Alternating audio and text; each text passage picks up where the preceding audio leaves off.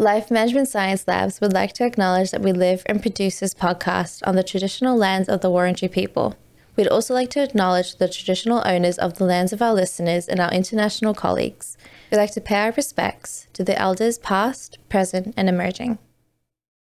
Hey everyone, and welcome to Raising Parents, the Parenting Science Insights podcast, produced by LMSL, the Life Management Science Labs. We are champions of life management science providing structured insights informed by science and inspired by practice on key aspects of conscious living. Each week, we bring you scientific and practical insights on each element with the expert knowledge of professionals in the field. I'm your host, Dina Sargeant. Now, let's get started. Hey guys, and welcome back to the Parenting Podcast. Um, so, child behavior how do we understand it? How do we know it? And how do we recognize it? Here to sort of talk to us about that today is Danielle Dick, who is a tenured professor of the psychiatry at Rutgers Robert Wood Johnson Medical School, where she served as an inaugural director of the Rutgers Addiction Research at the Brain Health Institute and holds a Greg Brown Endowed Chair at Neuroscience. How are you going today, Danielle? Great to be here. Thanks so much for having me.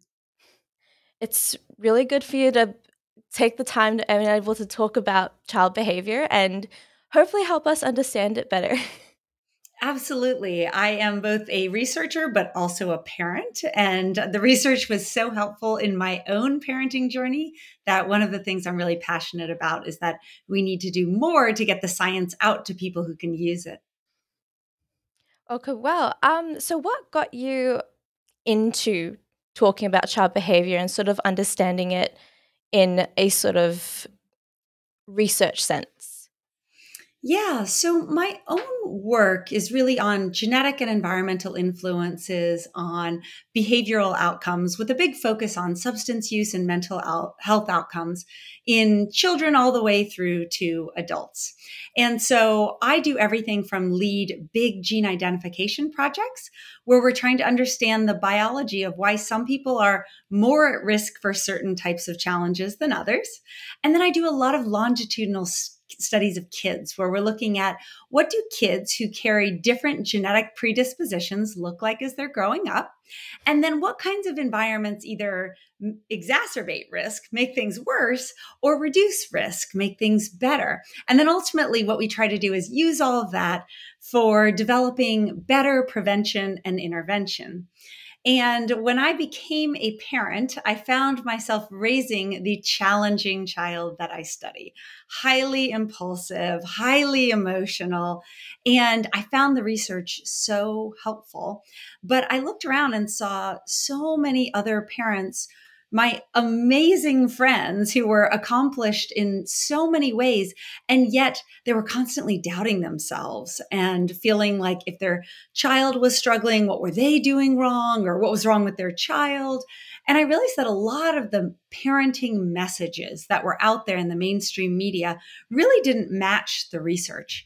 And so that's what led me to um, write my own book, The Child Code, which came out in uh, September from Penguin Random House, and uh, to do more to try and get the research out to parents so that they could use it as well. It's that's amazing achievement, honestly, to put something that's researched and studied and make it in sort of a terminology that people would normally talk about, people would normally hear, rather than it just be like statistics thrown in there.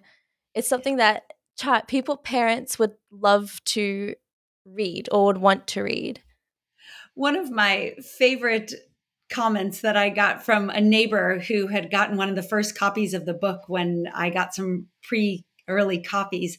And she bumped into me a couple days later and said, I'm reading your book and it's really good. And I said, You sound so surprised. And she said, Well, I just know you as this accomplished scientist. But when I read your book, it's like we're having a glass of wine or a cup of coffee and talking about our kids. And I said, Absolutely. That's how I want it to be, right? It's about science translated into the everyday things that we're dealing with in the trenches as parents and um, written in a much more accessible and I hope fun, uh, fun way. Oh, th- that sounds that sounds like an amazing accomplishment in itself. Um, so to talk, we sort of start off the segment, the whole episode with a little get to know you. So okay. with this segment, it's sort of the first thing that you hear or that you think of when you hear these keywords. Okay. So the first one is book.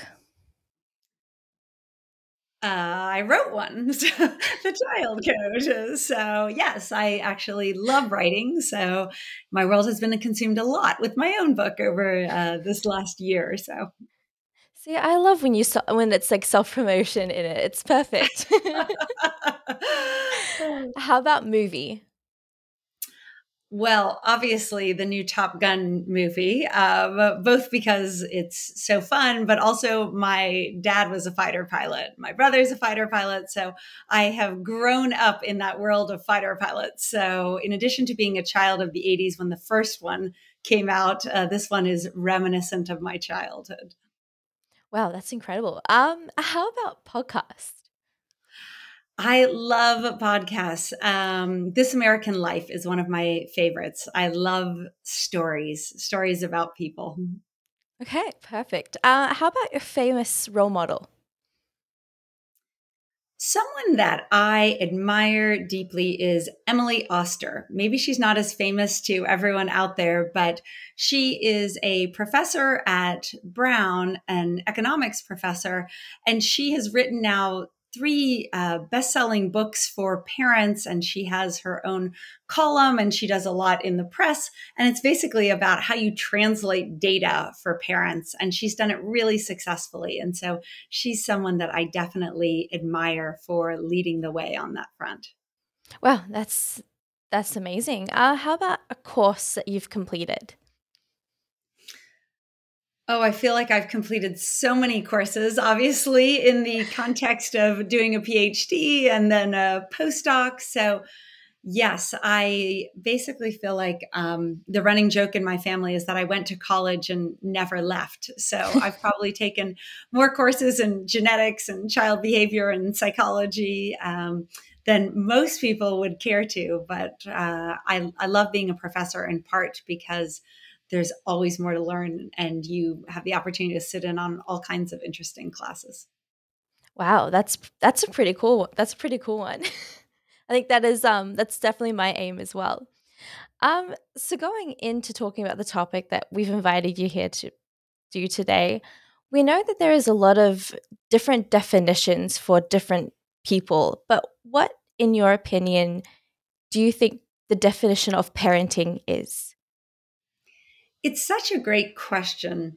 And it perhaps seems an ironic thing for someone who studies child development to say, but I actually hate the word parenting mm-hmm. because it implies that it's all about the parent, that it's all about what we are doing that's shaping our children. When actually, what the research shows is that our kids shape us as much as, in fact, perhaps even more than we shape our, chi- our kids. So it's actually parenting is really about the interaction between the child and the parent and each of their unique temperaments. And so that's why I actually dislike the word parent parenting because it's misleading, I think. It doesn't fully take into account that what it actually is is a relationship between the child and the parent and each combination of different kids and different parents is unique. So the best parenting is actually flexible parenting. It's helping your each of your unique children appreciate their strengths and learn to overcome things that might be challenges and learn skills that don't naturally come to them well, that's you're not actually the first person to have to feel like parenting is not the right word to describe it. There have oh, been great. a lot of yeah, there've been a few guests honestly that have sort of said that something similar like that to me on their definition. So yeah, you're definitely not the only one to think that, and it is a very common um, answer. so, what do you think expectant parents need to be aware of in their transition to parenthood? So, one of the things that is a central theme in my book, and what really led me to write a book, is that one of the things that I think parents don't think much about is the role of their kids' genes in their development. And so, you know, maybe when we're pregnant, we'll do a genetic test or something, but really we're so consumed with all of the other things, right? Parenting classes and cribs to uh, shop for, and what are the best baby bottles and all the other accessories and things. And I think that sometimes what that can do is plant this idea in our head of, oh, there's all the things that we have to do to shape our kids. And the piece that is not really out there a lot in mainstream parenting is really just how much of our kids' growth and development and behavior is shaped by their genes. And so, and the reason I think that this is so important, and really as an aside, the reason I think it's been ignored is because many parents feel like, well, what am I supposed to do with that? I can't change their genes. But I think by failing to acknowledge that so much of how well your baby sleeps, how well your baby eats, and then as they get older, you know, are they a baby who cries a lot or soothes easily? Are they a child who's really impulsive or really anxious?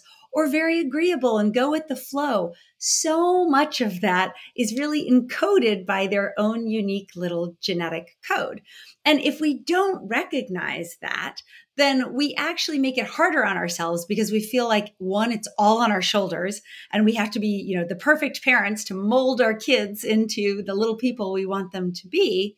And secondly, oftentimes it can mean that we're trying to parent in the way we think should be best, you know, maybe the way we were parented or the way that's different than the way we were parented or the way your best friend or your mother-in-law, you know, thinks you should parent. But really, what we want to do is parent flexibly to each individual child and figure out, okay, based on that child's temperament, what's going to work best for them. And conversely, what actually might be create more challenges at home based on that child's temperament. Hmm. I think that's really interesting to sort of um, that it comes into play. You don't actually think about the genes and how much it actually impacts um, not only the child, but how you would parent or um, discipline the child as well, because it may not be something that they can control as well.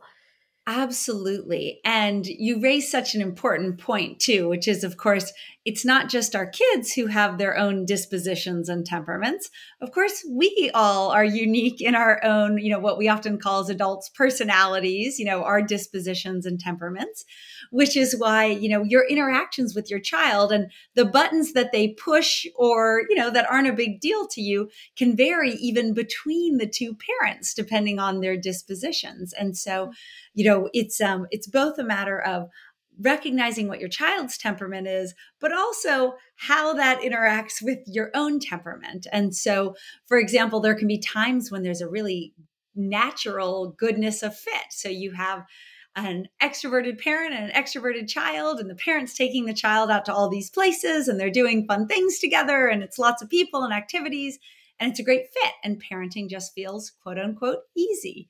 But you can imagine if you have that same extroverted parent with a much more introverted child, which was the situation I was in, then I was planning all these quote unquote fun activities on Saturday mornings for my child. And, you know, we'd be having breakfast and I'd say, guess what? Today we're going to go to the park with this person, this person, this person. You remember we met them and them and them. And all of a sudden out of nowhere, he would, you know, like wipe the cereal bowl off the table and say, I'm not going. Or, you know, he'd be pulling on his shoes and say, That's it, I'm not going and throw the shoe. And what I realized is, oh, what seemed like a fun day to me for his disposition was totally overwhelming. It was like throwing him into the deep end of the pool. He just didn't have the skills and he his little brain couldn't say, "Mom, I feel really anxious about the idea of being with all of these people I don't know." You know, instead he just throws the shoe. And so, you know, that's how I think that really understanding your kid's disposition and your disposition can allow you to get in front of these things. So for us as parents to not always be in reactive mode, we can actually be proactive about how to avoid some of the stressors that sometimes come up in our families. Mm-hmm. And with that, I know that labeling children's behaviors can sort of be problematic as sort of like you say consider a child's development normal or a normal child, for example, but how would you define children's behavioral problems? Or was that would that be an okay term to sort of even mention? Yes, it's a great question. And it's one I get a lot from parents who are essentially wondering is my child just impulsive or do they have ADHD? You know, mm-hmm. are they just a kind of anxious child or is this anxiety and I actually need to do something about it? And the reason it's so hard to tell is that kids' behavior all falls on a bell curve. It's that sort of normal distribution where you have some folks are going to be very high and some folks are going to be very low and lots of folks kind of in the middle. And so there is no clear cutoff for what defines behavior problems or a clinical diagnosis. We essentially impose a cutoff through this you know checklist of different questions that clinicians would ask to say okay they either do or don't meet diagnostic criteria but the bottom line is that's pretty arbitrary and we've even changed our criteria over time and so I think that it actually, you know, is far more important to think about is the behavior causing impairment? Is it causing problems in the child's life, either at home or at school or with their peers? And if it's causing challenges, then you want to do something about it. And that's, I think, a much more important question to ask than is this a problem behavior or does this meet criteria for a disorder like anxiety or ADHD or depression?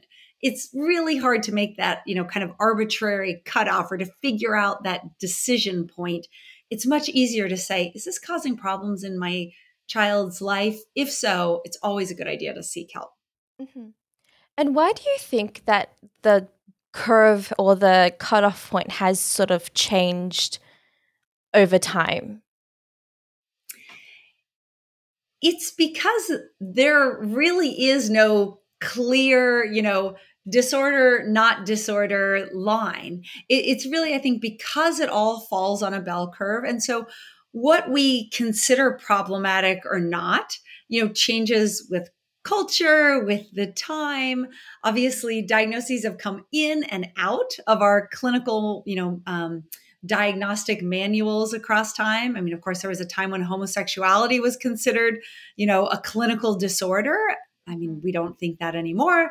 There were times when, you know, then when new things have come in. And so, you know, even in the realm of addiction, now we're talking about social media and thinking about that in a way that we weren't thinking about that. That wasn't even on the table, you know, 20 plus years ago. And so that's why I think, you know, these are phenomenon that are influenced by our environments, our cultures, our times. But at the same time, these sort of normal bell shaped distributions of kids who differ in their impulsivity, their anxiety, their fearfulness, you know, weight, height, all of these kinds of, you know, things have shown this bell curve distribution throughout all of human history. Um, just kind of where we impose the cutoff has shifted around a little bit. So basically, like our understanding of a lot of terms of between the two definitions of just having anxiety or actually being an anxious person is that sort of something that has like just the terms of it or the understanding of it has it improved in your opinion over time? Or has it just gotten oh i'm i'm just anxious. I'm just i have anxiety. Because like i know even as adults you're sort of saying oh i have anxiety but you're not an anxious person. You just have a moment of anxiety. Yes. And so, one of the things that I think has changed and improved is our recognition and awareness of mental health challenges and our willingness to talk about it and you know to share stories. We're destigmatizing it. I think that's incredibly important. Um, coming along with that sometimes is this confusion of okay, well, then what is anxiety? And, you know, it, it doesn't help that there's obviously commercials that talk about, you know, do you have an anxiety disorder? It's a chemical imbalance in the brain. It makes it sound like it's a thing that you either have or you don't have, when really we all vary continuously. And that's why I try and do a lot of awareness about like, you know, it's less about asking, do I have a disorder or not have a disorder? You kind of like when you're a parent, you have to make a decision about is my child sick enough to take them into the doctor, right? You kind of, you know, you sort of have your things that you think through oh, well, you know, like, do they seem really sick? Does this seem kind of like things I've seen before? Do they seem to be getting better on their own? Or is this like pretty extreme? Or is this really dragging on? Or is this something that I don't recognize or I don't know how to handle? Those might be times when you go in to see the doctor. And, you know, as parents, we're having to make those assessments with our kids' behavior all the time, too, right? And so it's like, you know, and we tend to look for things like, is it a sudden change? You know it looks like it's very different from the way that the child has um, been previously. Is it something that has been prolonged? It's essentially continuing. So this whole was it a little bout of anxiety?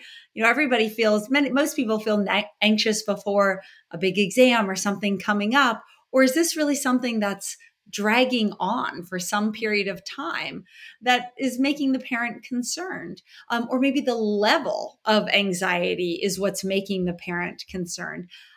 My rule of thumb is always if you are concerned, then it's always worth reaching out to seek help. The people that I know who are most willing and most quick to reach out for help are actually other psychologists and psychiatrists because we realize parenting is hard. And even when you're in this field, it can be hard to make these kind of value judgments about, you know, ah, is, you know, what's going on with my child? How worried should I be? And so it's always great to bounce it off other professionals and to talk to other folks who can help you think that through. Mm-hmm. How do you think a children's behavioral problem influence our own parenting? Yes. So, one of the things that I think is most fascinating from studies of parents and children across time, where you can look at is the child's behavior influencing future parenting? And how much is the parenting influencing future child behavior? And the way we usually think about it is our parenting is influencing our kids' behavior, right? We're shaping them. But in fact, what has been found in countless studies from cultures all around the world is that the opposite direction of effect is much stronger. Our kids' behavior shapes our parenting as we react to them. And so, you know, interestingly and perhaps counterintuitively, really challenging children often there's a decrease in like with teenagers and whatnot in parental monitoring because essentially kids start wearing you down you know and uh, you might start off at the same level of you know wanting to know where your kids are and what they're doing but kids that can be super challenging whew, they exhaust their parents and you know it actually you will see that that change in response to the child's behavior.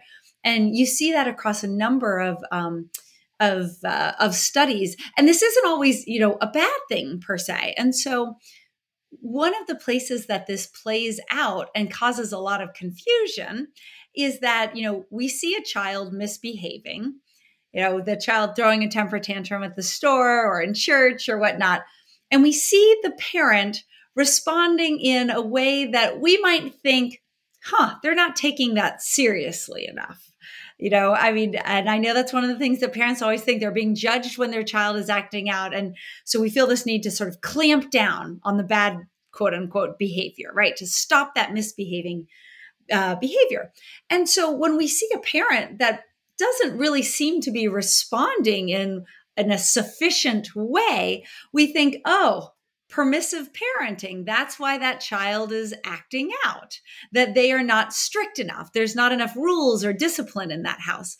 Well, what they have found in studies across time is that most parents kind of start out with, you know, uh, similar levels of when child misbehaves, there should be consequences. And what you find is that for kids who are highly emotional, that that kind of standard toolbox of you know responding with kind of clamping down right in a harsh way actually makes the behavior worse because you're taking a child who's easily frustrated and you're getting upset with them. And of course, that can then further spin them up. It doesn't make the behavior better in the moment. And so this is an example of how people kind of misunderstand and think like, oh, parent is too permissive and that's why the child's acting out. But actually, what we find is that that is a, a good way to respond to children. And parents learn that over time when they have really volatile emotional children that actually what you want to do is is to try and you know de-escalate it in the moment to calm them down that's not the time to clamp down on the behavior so so yes it turns out our kids shape us even more than we shape our kids yeah no that's that's actually really amazing it's actually something really that I've noticed with my friends' kids and with kids that I've seen is that how much judgment there is within sort of disciplining children. And you know, each parent has their own way of handling their kids depending on how their child is. But there's so much societal judgment as to, oh, you're not telling them off enough, you're not getting upset with them. How do you handle that when it comes to a child that is overly emotional or does sort of um, th- throw a tantrum out in public? How do you sort of combat that? Absolutely. And that can be one of the hardest things for parents. And honestly, this is why I like talking about and really getting the word out about how much of kids' behavior is genetically influenced, because I really hope that it will contribute to decreased judgment of other parents. Um, and the reality is that each of our kids are different.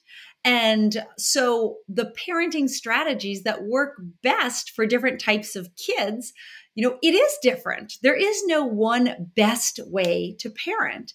Um, even, you know, when you have multiple kids with the same parents, it's a running joke in our field that everyone is an environmentalist until they have their second child. And then they realize, wait, I'm doing the same things and this one's turning out totally differently. So you even start to realize, you know, often if you have kids with different temperaments, that, wow, you actually have to modify your parenting. So the ways that I deal with, you know, that that voice in my head about like other parents are judging me is um one of the things is I really come at it from the hey, I parent with science on my side. And kind of like preparing for an interview, if you're going to go into, you know, a family reunion or a family get together and you think there's going to be some commentary say from family members about how you're going to handle, you know, a child who you know is likely or mo- more prone to get upset or get worked up, um, then it's always good to go in with something that you're going to say in response that is comfortable for you, right? And mine was always, you know, when they'd say, oh, well, you really should fill in the blank with whatever favorite parenting advice you get. It was always, thanks, I've got this. I like to parent with the science, right? This is, mm-hmm. and so that's something that, you know, you can kind of find your own phrase. The other piece is that, and I love this, I, I heard someone say it once and I was like, this is such a great idea very often we are imagining what other parents are thinking. You know, so when our child is throwing a fit in Target or in the grocery store, then we are imagining that all the other parents are looking at us and judging us. And they're saying, we actually have no idea what other people are thinking. So why not instead think other parents are like, oh, I've been there. You know, I feel your pain, right? I'm with you. And so, if we're going to be imagining it anyways, let's imagine other people being supportive of us because parenting is hard. And I hope that as parents too, we also can embrace more of that culture of supporting one another and recognizing that all of our kids are different. We're all doing the best we can. And in fact, what's best for you and your kids might not be working for somebody else and their kids. And they're probably figuring out the system that's best for their family. Mm-hmm. No, I think that's that's really amazing. And I think that's a really positive spin on how your brain sort of works about people other people's judgment. Like having that positivity being like, oh yeah, they're doing they're doing such a good thing. Like even if you feel like they're saying something negative, taking that spin mentally, being like, okay, no, what if they're saying something positive about Absolutely. it? Yeah. So when do children begin to exhibit behavior problems? Does it start off as soon as they are born, or is it something that can sort of come out gradually? Well, some babies are certainly harder than others. You know, they are more colicky, they have more trouble sleeping or eating or whatnot. But when we think about um, temperamental characteristics, when do they sort of start to show up and actually reflect what are going to be more stable characteristics that are reflective of the child's temperament and personality? That usually starts around two to three. And so, you know, it, usually around three on, you start to see and you can look around you know at other children that um, that you're around as well and to know wow my child is you know higher on impulsivity or my child's actually really good at self-regulation or my child is really emotional um, or my child is more introverted right they hide behind my legs as opposed to other children who will run right up to strangers and introduce themselves. And so, actually, in my book, I talk about three big genetically influenced temperamental dimensions, and they are extroversion, um, emotionality, and what we sometimes call effortful control or self control. And um, those are essentially dimensions that show up in you know studies that have been done all around the world and they make a big where your child falls on each of those makes a big difference in kind of your day-to-day um, life with your child. And the other important thing is that by realizing where your child falls on those things right if you have a more impulsive child versus one with more self-regulation if you have a more extroverted or introverted child if you have a child who's really emotional or one that's go with the flow there's actually different parenting strategies that can work better or worse for kids depending on their temperamental style. And so by understanding our kids' temperament, which again will start to show up and really solidify kind of, you know, around 3 or so, but the more time you spend with your child, the more you start to realize, oh, were they just having an anxious day because that dog was, you know, growling at them and they were a little scary? Or is this a child who runs, you know, when they see a dog, they hide when there's new people coming? You know, is it more of a temperamental characteristic as opposed to just sort of in the moment? Um, you know, all of us are a little impulsive or a little anxious or a little fearful or whatnot at different times. Um, so so the more time we spend with our kids, the more we can figure it out. And um, and then importantly, uh, you know, and that's again sort of why I wrote the book is we don't have we can make it easier on ourselves by figuring out what things are going to work best for kids with different temperament styles. Mm-hmm.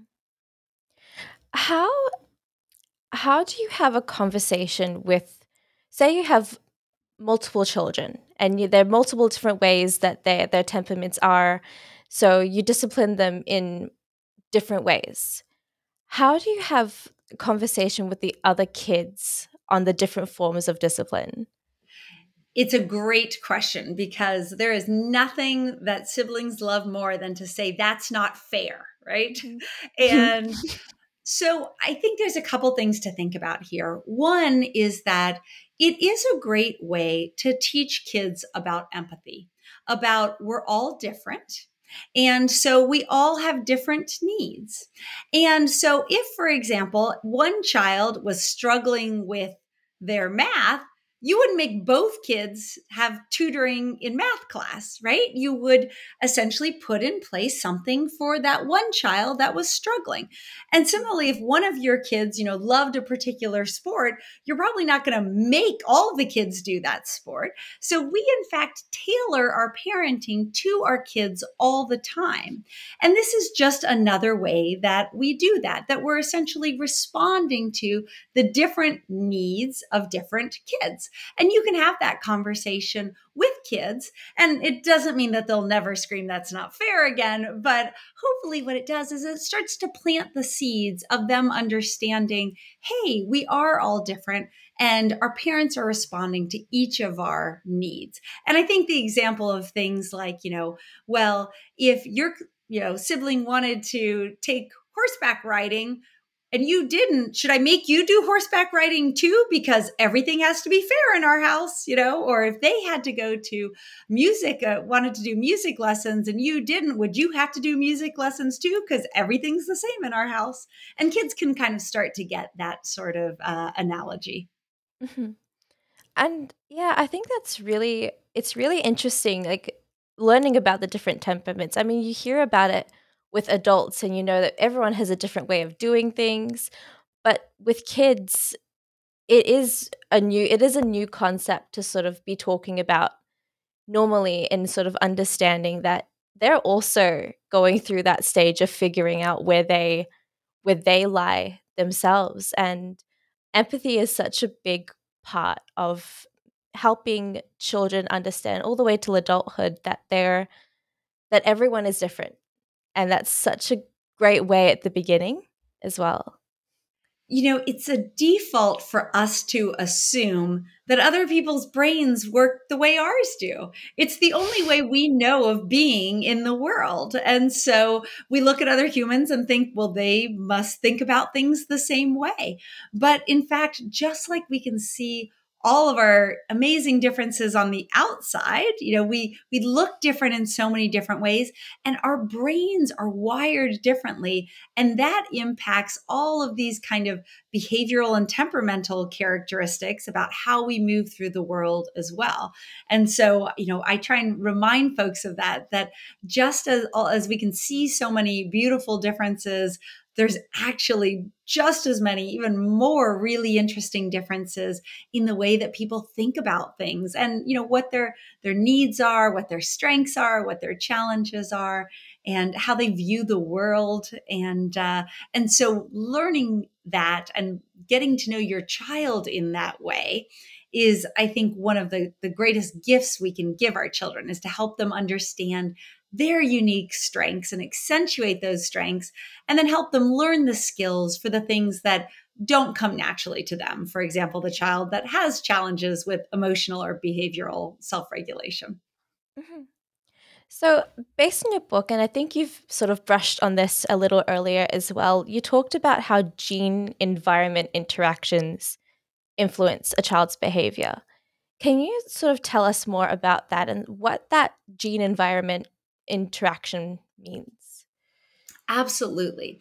So, the point I've been talking about is how important our kids' genes are in influencing their behavior. But of course, genes are not destiny, right? Our DNA is not destiny. There is no gene for temper tantrums or gene for anxiety. Instead, you know, our genes, thousands of them, influence the way our brains are wired which influences then the way we, we move through the world, these temperamental characteristics. But the environment plays a big role as well, too. And so, one of the interesting things about our kids' genes, the way they're wired, is that it actually influences their environments. And so, for example, uh, babies that are happy and like to be you know held and cuddled they're much more likely to have people pick them up and coo at them and smile at them and talk to them you know? Um, nobody wants to hold a crying colicky baby even even the parents after a little while right? So that's an early example of how a child's temperament, their wiring is influencing essentially the responses that they're evoking from the world and um, and then next you can think about the way that we react to our environments differs based on the way that we're wired. And so for example and that's you know true of kids and adults. My, my husband and i can walk outside at the same time on the same day and i think it's freezing and he thinks it feels great outside. Exact same objective environment and we're experiencing it very differently based on the way that we're wiring that we're wired. And you can also think about you know you might be um, at a cocktail party or a work party and you and a friend meet someone over the you know uh, the essentially appetizer table and you have a conversation and you walk away and your friend is like, "Oh, that person drives me crazy." And you're like, "Oh, I think they're great." Like and so same person, same conversation and you have a totally different response to them. So our our genes actually can influence the the responses we get from the environment the way that we then receive the environment the way we react to it. And then as we get older our temperaments also influence the environments that we seek out. Um, so you know little kids are usually along for the ride with us but they can influence what environments we put them in by their behavior. So if you take your child to library reading hour and they run around the whole time and pull books off the shelves and the other parents are giving you dirty looks, you're probably not going to keep taking them back to the library. Um, but as you get older, that same impulsive risk taking teenager now might be selecting other impulsive friends. They might want to go to parties instead of hang out at the house with, you know, one close friend. So our genes and our environments are absolutely tangled together. You can't really separate them. And but the other piece is that as a parent, so when we think about our role as parents, I talk about it as kind of a dial the volume button on on an old radio where you know we can tune things up or down and so essentially you might have a child who is not naturally disposed to having a lot of self-control but you help teach them strategies and you you know essentially give them skills to make their self-control better right? Or you might have a very introverted child. You're probably never going to have convert that child, right? Or teach them to be somebody who wants to be the center of attention at a party. But what you can do is help them with social skills and how you meet folks and how you feel more comfortable with that so that when they are at the work party, they can at least make do, right? Though it might not be their natural choice. And so we can essentially, you know, fine tune dispositions. We can either tune them up or tone them down as um, through the environmental interactions. Um, so our environments can essentially change how much kids' dispositions get expressed as well. So it's not just the, their genes that are important. You know, our environments and the, the environments we provide as parents also play a really important role there. Mm-hmm. Oh, that's that's amazing. I'd never thought about how important the environment is. Like, I mean, that example you said at the beginning about you, you and your husband feeling two different uh, feelings of the weather as you come outside of the same same environment, but totally different understanding of it or reaction to it. And that does. I never thought about it playing a huge role on. I mean, even children, just their social skills, and for example um, yeah, so but what are the long-term effects of behavioral problems in children? Yeah, this is why it's so important to get help early when you see challenges in your child. Mm-hmm. Because essentially, what can happen, and this is related to these gene environment feedback loops we were just talking about. If a child is struggling, if they are having emotional or behavioral outbursts, then what it can do is essentially then lead to this cycle of negative feedback from the world. It can cause problems at home, right? Parents are getting mad at them all the time. It can cause problems at school. Teachers are constantly frustrated with them. Uh, it can cause co- problems with their peers, right? Their friends might not want to sit next to them during story time because they're getting in trouble, or they might not want to play with them. And so, what can happen is now it starts to create these challenges throughout their life, which, you know, the, in these different arenas. And that can then feed back and hurt a child's self esteem. And they can think, no one likes me. I'm not smart, right? My parents are mad at me all the time. And so it can create these really hard feedback loops. And I remember when my son struggled with ADHD and when he was young, at some point, him coming home from school and saying exactly that, you know, my teacher doesn't like me, my friends don't like me. And I was like, you know what?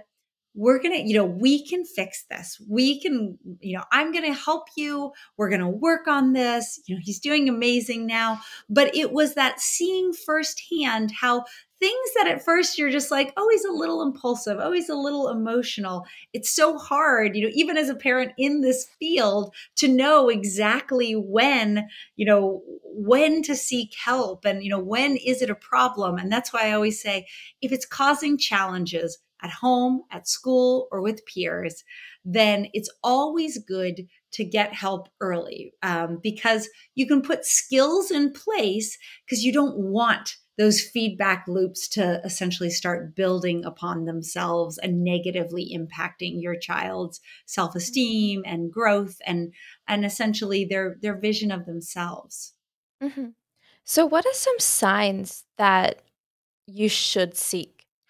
Like, rather than it just being, okay, they're a little anxious for today, how do you sort of tell yourself, okay, this is a lot more than what I was thinking it originally was? So, what's that point that you sort of realize that you do need to go get external help somewhere? so there's some rules of thumb but there is no here is the tipping point Mhm. and I can't tell you how many parents I talk to that say, now I look back and I realized I should have gotten help when, right? I should have caught it earlier. And what I always tell those parents is everyone I talk to looks back and thinks I should have done it earlier because it's very hard in the moment to know that exact point. So first of all as parents, you know, if you are in that situation, then, you know, give yourself a break too. You're doing the best you can and it can be very hard to tell that point. And so the rules of kind of thumb that you might want to look for are is it a big change in the child's behavior? You know, they if it's a teenager they seem like they were doing fine and then all of a sudden they don't want to come out of their uh, out of their room. So it's a big change that goes on for some period of time.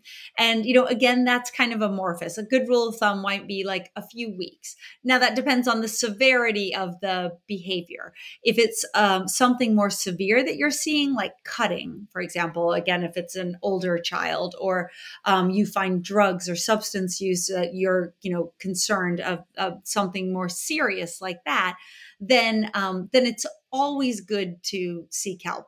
But the easiest thing i think for parents to remember is if you're worried and it crosses your mind is something wrong here? Should i seek help? it can never be the wrong thing to reach out and ask a professional. Mhm.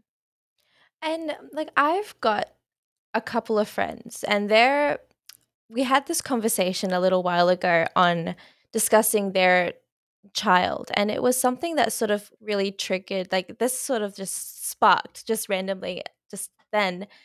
Um their child like he has issue not an issue he has sort of a big anxiety attacks a lot of the time like frequently but he doesn't want to talk to anyone and he's in sort of coming into his teens now and it was a very big conversation as to okay he should get help.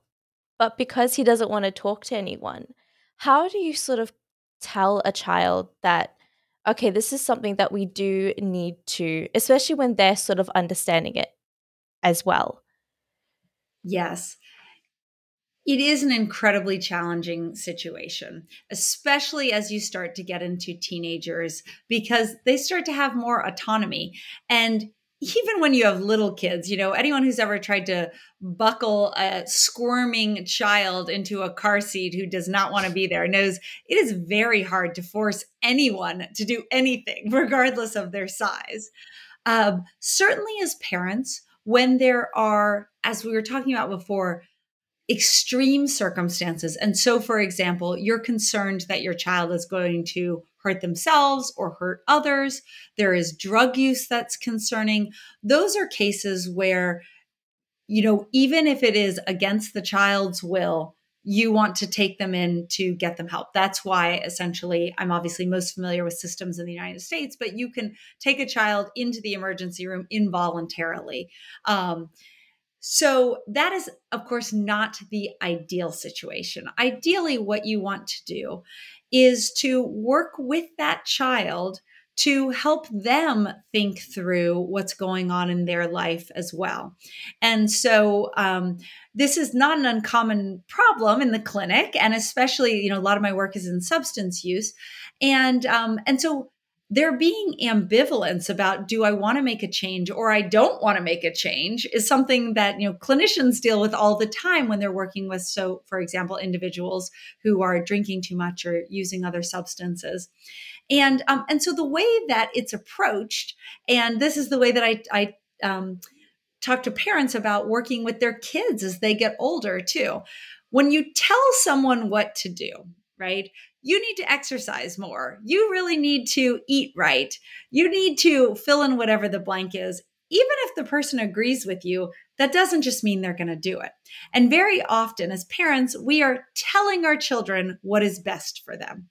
And our when there's ambivalence, right? So if our children are hanging around with a peer group that maybe even they recognize is not good for them, and you say, those you know those friends you're hanging around are no good.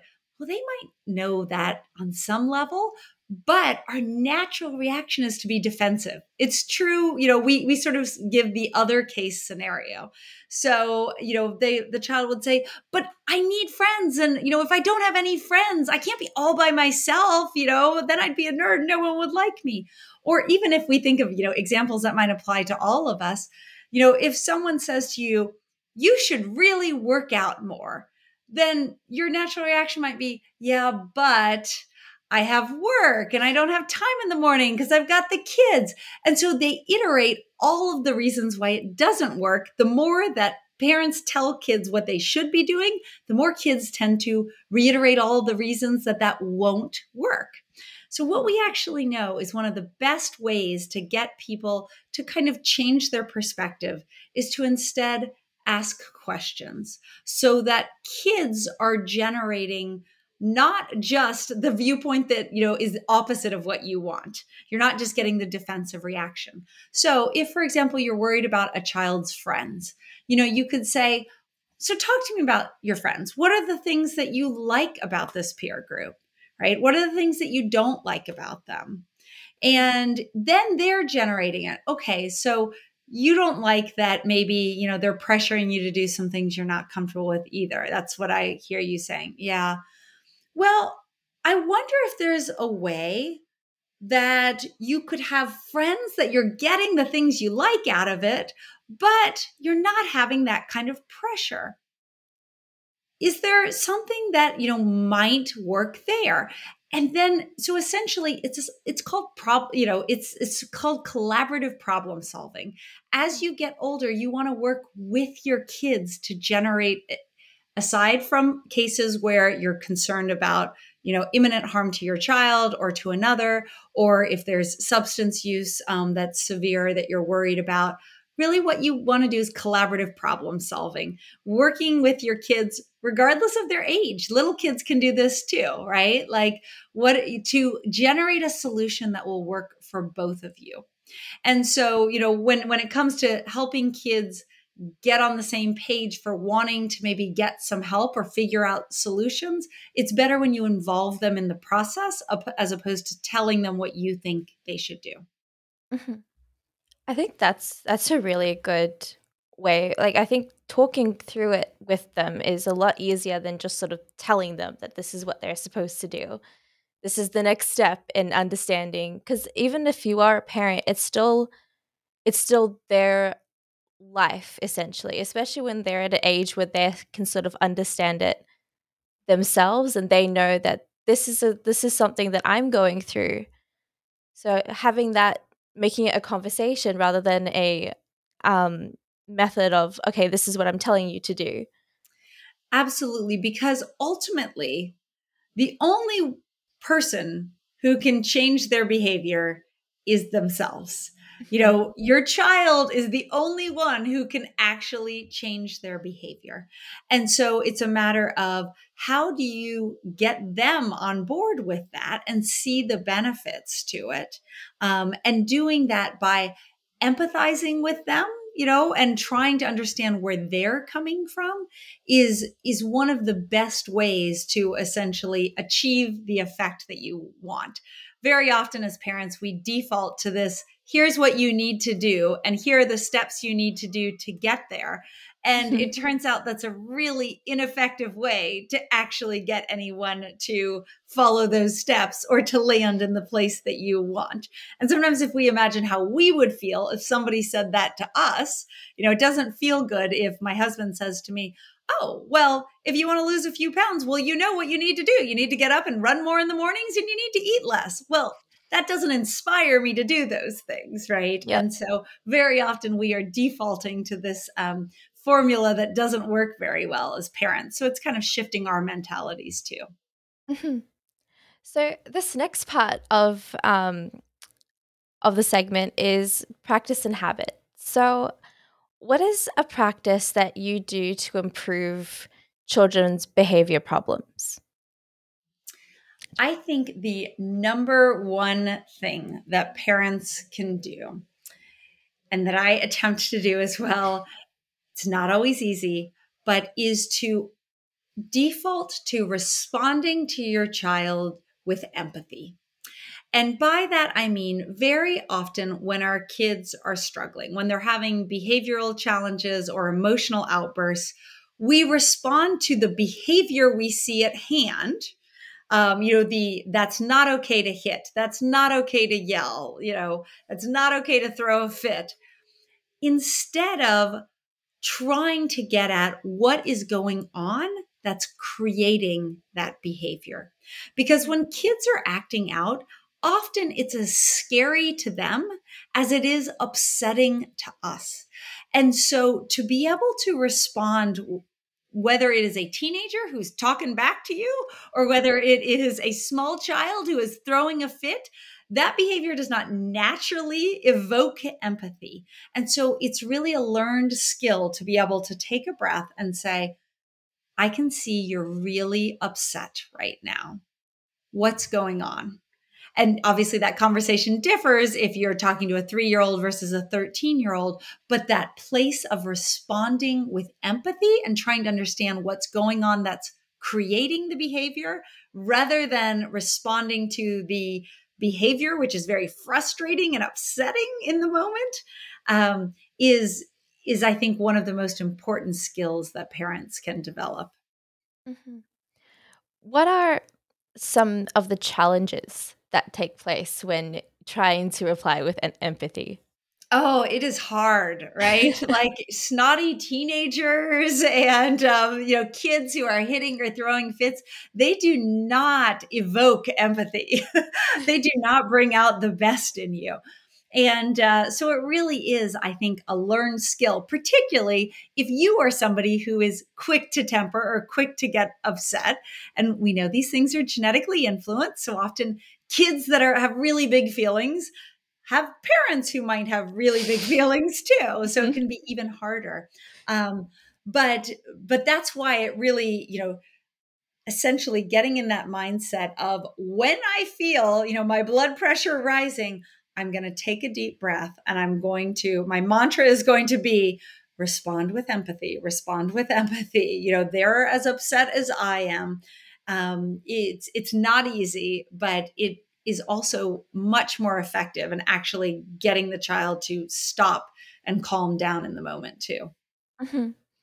And when you say so, reply with empathy, do you sort of is it best to walk away from the situation for the moment, or is that sometimes even more volatile when talking to children?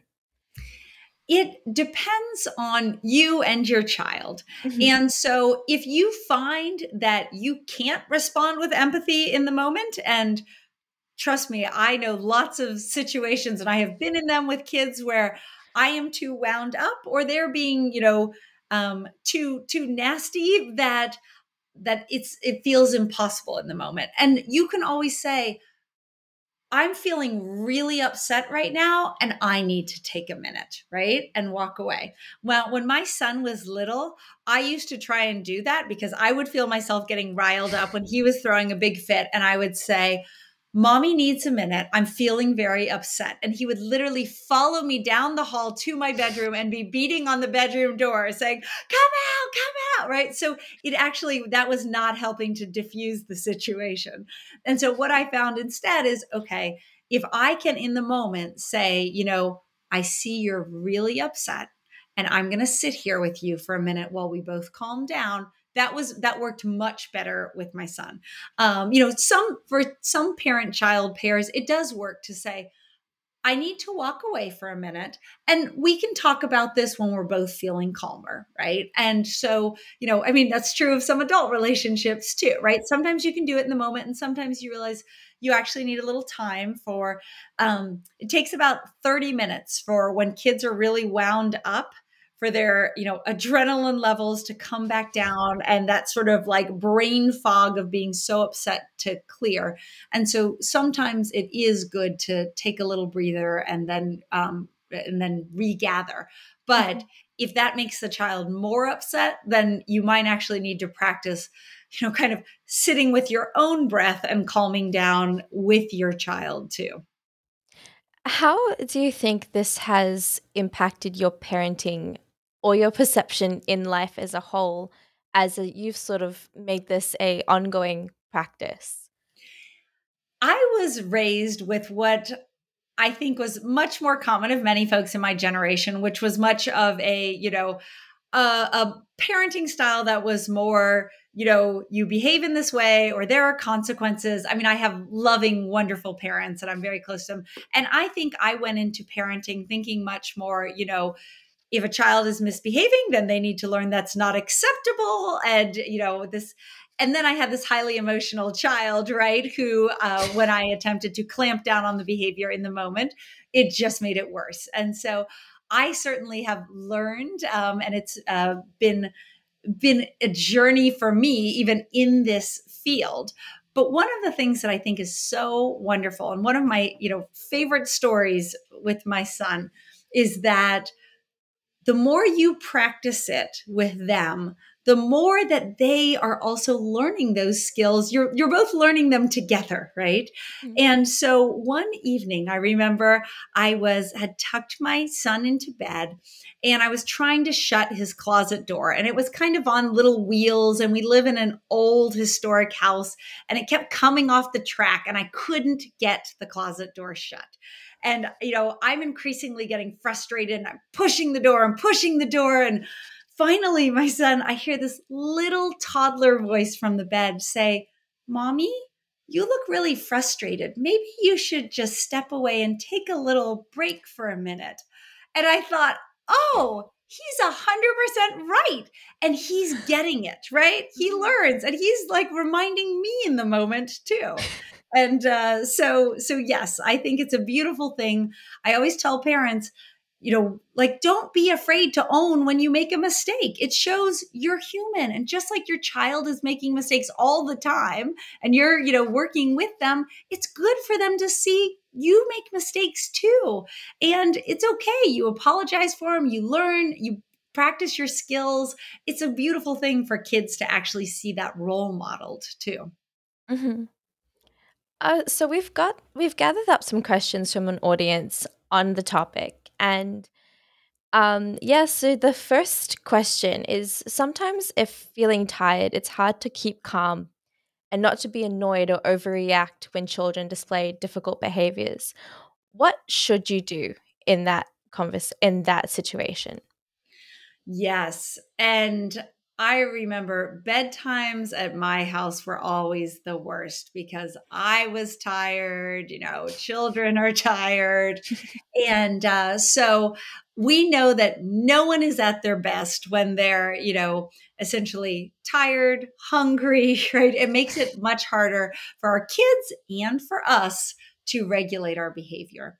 And I think that the best thing that one can do in that moment, because there are inevitably many times that we're going to be tired and we're probably going to grump at our children, right? Um, and we might not be our best parenting selves. So we can both practice what we talked about, essentially just saying, you know what? I'm really tired right now and I'm feeling frustrated. You know, let's both take a little breath right now. Um, but there's going to be times where we are going to snap at our children.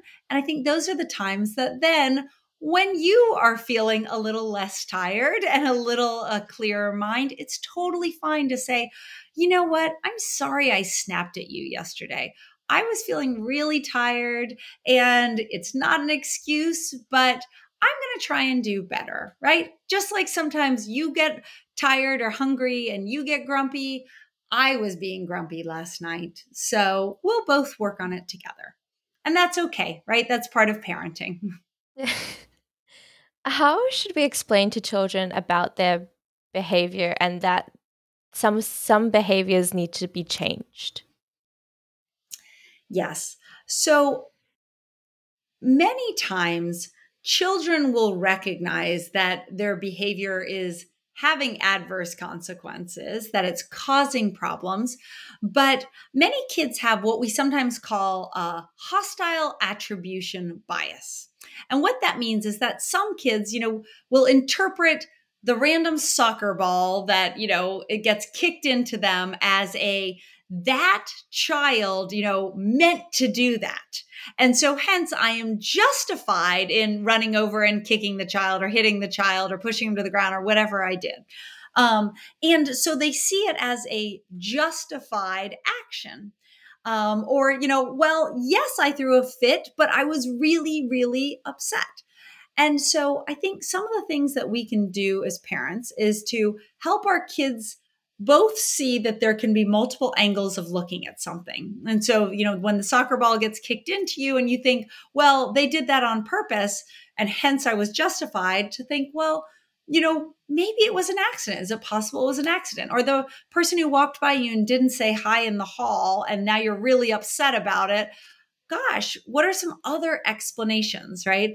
That we, the way we interpret things is just one guess as to what's going on. What are other guesses as to what might have happened so that they can start to see okay, there might be more at play here that, you know, maybe means I don't need to immediately get really upset or really hurt or really anxious about the situation.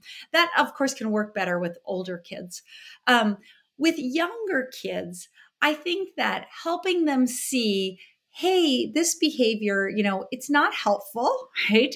Um, and the reality is, even young kids, they often recognize that, right? It's more of a, in the moment, they are so upset. And the reality is, as parents, we often have a, what's called an expectation gap meaning we think our kids have more ability to regulate their emotions and their behavior at each developmental stage than the neuroscience shows us that those brains actually can consistently do. And so it's like if they've done it once, you know, then it's like, well, they should be able to do it all the time. Well, that's not how brain development works. And so the idea that your child's never, if you have a child, especially who's quick to, you know, getting upset about things, the idea that they're just suddenly going to stop that behavior is unrealistic. So helping them see, okay, when you feel that way, what are some ways that we can control it, right? And to show them I see you're really upset. This is the responding with empathy, responding to like the underlying what's going on.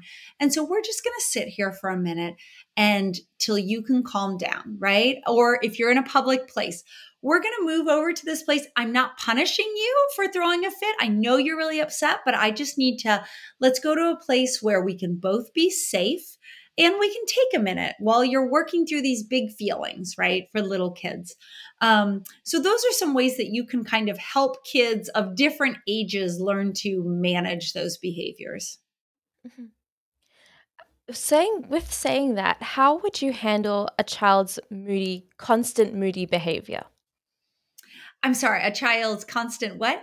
Moody behavior. So they're sort of their emotions are always up and down. They're always um, just not feeling chipper all the time. Yes.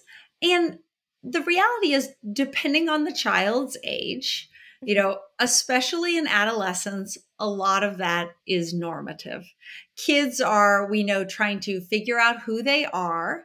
And there is a lot of weight placed on peers and so depending on the you know whether their interactions with their peers or you know the boy or the girl they think is cute was good or bad that day there can be a lot more up and down. And as parents i think you know recognizing that it's um it's not personal right? When they're upset and then they're grumping at you right? Like they have their own up and downs.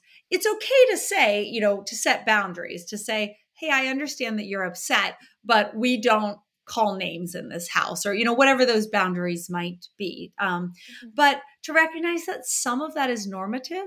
Now when it gets to the place where some re- returning back to some of the things we talked about if you're worried that it seems very extreme or if you're worried that they've really been blue for a while or that their mood seems different than what it usually is you usually do have a pretty happy go lucky child and now all of a sudden they seem very upset for a period of time. Those are things to actually be concerned about and to reach out to a professional to start you know thinking about like wow should we get some extra help here? But a lot of the up and down in kids um, both in little kids as they're kind of learning to control their behavior and emotions and in adolescence as they're trying to figure out and navigate kind of newfound independence and all the changes going on in their lives a lot of that is actually like normal. And so learning how to weather it, again, this is our having our own self-care practices as parents is so critical. Uh, so these next two questions are kind of on the they're on the step parent aspect of it. So yes. the first off, how do you sort of discipline a child's behavior as a step parent? So I am part of a blended family, and so I do have a stepdaughter as well. So this is something that um, is, you know, is a part of my life too. The reality with blended families is that that's really a conversation that you want to have with your parenting partner in terms of um, what are the expectations uh, for the step parent to discipline that child? What um what what does the other perhaps biological parent who is you know not in the home but obviously they have a say kind of on what the role of the step parent will be? And so really there's not a right answer to that question. The answer is talking to your partner and of course it depends on the disposition of the child as well too about what your role is going to be because ultimately what you want to do is find something whereby you have a relationship with the child and you have talked in advance about how you are going to handle it if the child is with you and there is a you know behavioral or emotional outburst how that other parent wants to handle it. If you have different ideas about how you're going to handle it talking through those differences and kind of coming to a compromise or a solution that works for both of you I know that many blended families have different ways of handling that. And by the way, that's also true of intact families as well, too. That very often you have parents with different, you know, um, parenting styles or disciplinary styles. And so mm-hmm. I actually have a whole chapter in my book about um, you know predispositions and partners meaning how do you work with you know your parenting partner even when you have different ideas maybe about your children be them be they step or biological children how do you start to work through those differences and kind of how do you have a plan to get to a solution so if that's something you're interested in there's actually kind of some steps in the book that one can follow with their parenting partner to kind of navigate some of those differences mm-hmm. and what are some strategies on helping children with abandonment issues, say like dropping them off at childcare or at daycare? How do you deal with that? Yes. So, uh, many of the kids in my my family have all dealt with anxiety and school refusal and you know being very afraid to be dropped at school and those kind of things. So that is something you know near and dear we've had a lot of experience with in our family as well too. And i'll just mention i know that that can be one of the most heart wrenching things for a parent because what should be a simple thing dropping your child off at daycare or at school you know, when you have a child who's screaming, kicking, refusing to get into the car, refusing to get out of the car, you know, uh, my heart goes out to you. I've been in those shoes before and I know how, you know, wrenching it can feel.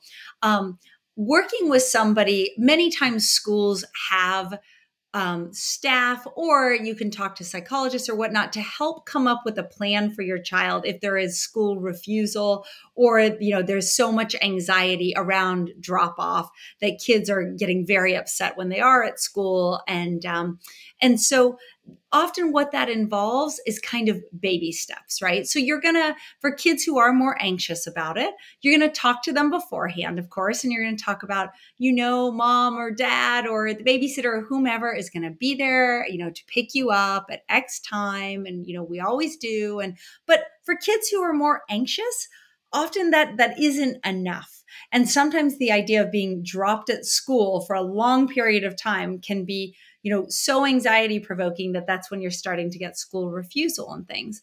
And so usually what it what it um, entails is working with the school and coming up with a plan for essentially how you're going to step your child into feeling more comfortable with being at school for the day.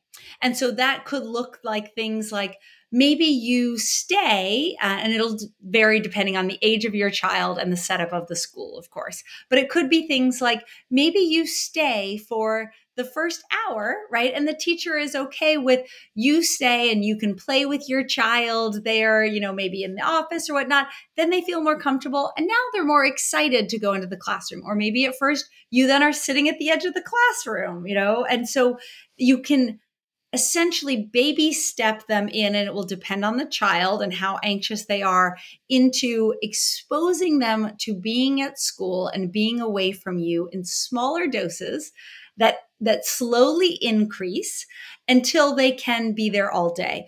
And sometimes that is maybe you can get to the point where like you stop by and you visit at lunch and and you even take the child home for the last half because it's like okay you, they made it for the first part of the day but now you know if you make it through the first part. And then you can go from visiting them at lunch to being like, okay, it's just a visit at lunch and they can stay through the whole day. So these are some of the different strategies that we've implemented. Um, as you know, as as we've had, you know, several of my nieces and nephews and uh, and our own children work through some of those challenges. Mm-hmm. Well, that's that's actually a really good advice to sort of the baby step through it all because it's not it's not an easy thing dealing with especially if a child has social anxiety. It is the biggest thing in the world. It is. And it's essentially like uh, for children that are more anxious like that, it's like throwing them into the deep end of the pool and saying, swim. And yeah. they just aren't ready yet. And so, you know, if you think that analogy through, you would start with, putting them in swimmies and holding them in the you know shallow end so they get used to the water. And then they can maybe be in swimmies by themselves without you holding them right? And then they can slowly walk a little deeper in the water and then they learn their you know swim strokes until they can slowly make it into the deep end. So you figure out what are the, what are the steps that are going to work for your child and for your school for easing them into the things that they're afraid of being at school alone without you. Mm-hmm. Um, during this last few minutes, we'd love to give you a chance to talk about anything that you're passionate about. It does not have to be anything related to the topic, just something that it could be a project that you're currently doing or something that you feel you would love to share with the audience. So, yep, over to you. Sure. So, one of the things that we haven't talked much about today because we've been talking about kids and behavior problems, which is, you know, a topic near and dear to my heart, but something else that I work on is I do a lot of work on substance use disorders. And so I often talk to a lot of parents of teenagers who are now starting to worry about that next phase of, oh my gosh, you know, what rules do I set surrounding alcohol and other drugs and you know is my child going to be at risk? And i so often have parents say to me i wish i could know if my child was the one who was going to develop problems. And what i frequently say to parents is good news you can have some idea. Because many of the things that put kids at risk for the things we worry about as they get older, you know, substance use problems, risky sex, you know, all of those kind of things that essentially these traits don't just suddenly show up one day. If we're thinking about what puts somebody at risk for substance use disorders, then it's, you know, the way our brains process risk and reward. It's are they more anxious? And then substances come onto the scene and they start using substances to self medicate. And so the very things we've talked about, essentially kids who are more emotional and who are more impulsive and who have more behavior problems, you know, when they're younger, by addressing these things earlier, we also are doing great things to set our kids up for success for things like substance use down the line. Because some of the biggest risk factors and predictors of subsequent substance use and substance use problems are ADHD. And so if you have a really impulsive child, you can know, okay, if I work on helping them come up with strategies to manage risk, right? To essentially manage their and regulate their behavior, they'll be able to use those same strategies now when alcohol and other drugs come onto the scene.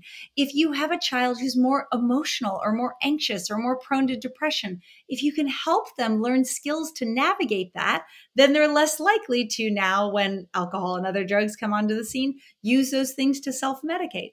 And so I just want to throw in there that if you're a parent who is now in that phase where you're thinking about things like, ooh, substance use and worrying about that phase, that actually these very things that we've talked about with little kids um, that working on those and helping your kids learn strategies to manage um, those challenges will actually be really important in also setting them up for success and warding off some of these other things that we start to worry about when they get older. That's that's actually really interesting because it's really hard to sort of have that conversation with a child and for them to be completely honest because there's going to be some things that they're also they know that you're not going to approve of. So they're not going to tell you everything that they're doing. Yes. so how would you actually get them to sort of be a bit more truthful? It's a great question and so what i tell parents uh, all the time is you want to start these conversations early and have them often. And so by that, I mean talking about the big things, right? Like sex or alcohol and other drugs, the things that parents like dread having those conversations with their kids. Or if they have them, it tends to be in a directive way, right? Like, don't have sex before you're married, or, you know, don't have unprotected sex, or don't use drugs. All of the things that we talked earlier about as very un- ineffective parenting communication styles, right? Um, instead, these very things that if you start them, you know, if you start developing this relationship with your child from a young age. So, by responding with empathy, by showing your child, hey, we can talk through these things, right? We're going to collaboratively problem solve, whether that is when they're young, dealing with behavior problems or emotional outbursts, um, but also when it comes to things like um, as they're starting to get older, and of course you'll weave in these things as age appropriate, but um, but essentially, you know, when you're thinking about talking with your kids about sex, well, when they're little, there's easy ways to introduce, you know, body parts and kids are interested. They're taking baths, they're discovering bodies are different. To have those conversations from the time they're young that then as they get older, it doesn't feel like, oh my gosh, my parent is suddenly, you know, I'm 13 or 15 and my parent is now suddenly talking to me about body parts and sex. If you've had those conversations, again, in age appropriate ways from the time that they are little, they're much more comfortable with it. And similarly, you want to start having those conversations. There's lots of ample opportunities to start talking to kids about alcohol, or now, of course, you know, a big one is increasing legalization of marijuana. And so that's more on the scenes now. And so easy ways to do it are when you are watching movies together, you know, and they'll show a bunch of teenagers at a party who are, you know, drinking or who are vaping or who are smoking. And you can say, you know, hey, do you know of any? You want to always ask questions, right? You know, you don't want to dictate, you want to ask questions. Do you have kids at your school who smoke or who vape or who, you know, drink or who are doing other drugs? What do you think about that? And, you know, so you want to start that dialogue very young. As they get older, then you also, again, it's important to set boundaries. In our family, here are going to be the rules. And if those rules are broken, here are going to be the consequences. But you want to be able to have that dialogue with your child where they feel comfortable talking to you about things. And the best way to do that is to talk to them about things, not at them, but ask them questions starting from an early time. No, and I think that is an incredible way of doing it just to make sure that it's not so it's not telling them okay i know that you're doing something but it's just sort of leaving a impression like okay there is some things that you could be doing or that is available for you to do but remember that you have to make your own decision as to not to do them. I always told my son, you can ask me anything because if you ask your friends, they'll tell you something and it might not be right. You can ask me anything, and I promise you, I will be honest with you about the answer. And if I don't know the answer, we'll go look it up together. And um, he has definitely then held me to that, right? Meaning, and the other eye opening thing as a parent is I remember driving him home and he was in third grade and he was in the far back of the car. And he said, Mom, remember when you said I could always ask you something and you would tell me the truth? And you're thinking, uh oh, here it comes. And I said, Yes, of course. And he asked me a question about sex and I thought, oh my goodness, I would have never thought third graders were already talking about, you know, these particular things. But I think it just, to me, it really brought home the point that when you've had conversations about body parts and you know you know when he was little of course he knows his mom studies biology and genetics and so you know we knew all about sperm and eggs and genetics and how babies you know like where they they were formed and all of that kind of stuff that they don't think of it as a taboo talk, topic. Now, at 16, does he want to, you know, tell me all of the details about his romantic relationships? No. But do we still have a very open communication style and we can talk about things and what's going on at school? Yes. And the bottom line is, as kids get into their teenage years, to your point, some experimentation is going to be normal, right? And so recognizing that and having had the conversations and having set the boundaries and consequences beforehand is a good thing. And in addition, it's also normal for kids to want to have some more private things from you as they are growing up and coming into their own. And that's okay too. Mm-hmm. And I think this is a perfect way to sort of sum up everything that we've spoken about today and talking about children and understanding them a bit more, even from early ages to when they're teenagers. And to conclude everything, I think it's important to um, talk with your child. Definitely have those have the communication open. Um, I think, like you said, don't dictate things to them. Let them sort of put that the feeler out there themselves and say, okay, this is what they're talking about now. Um, yeah, so is there anything final that you would love to tell the audience?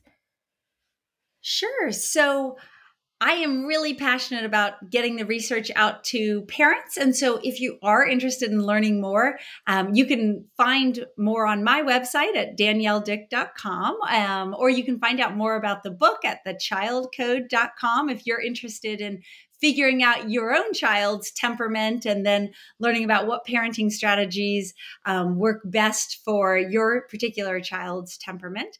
Um, I also write for Medium and for Psychology Today, and you can find me on social media at Dr. Danielle Dick, where I put out a variety of resources on kids' behavior, all the way from young kids through teenagers.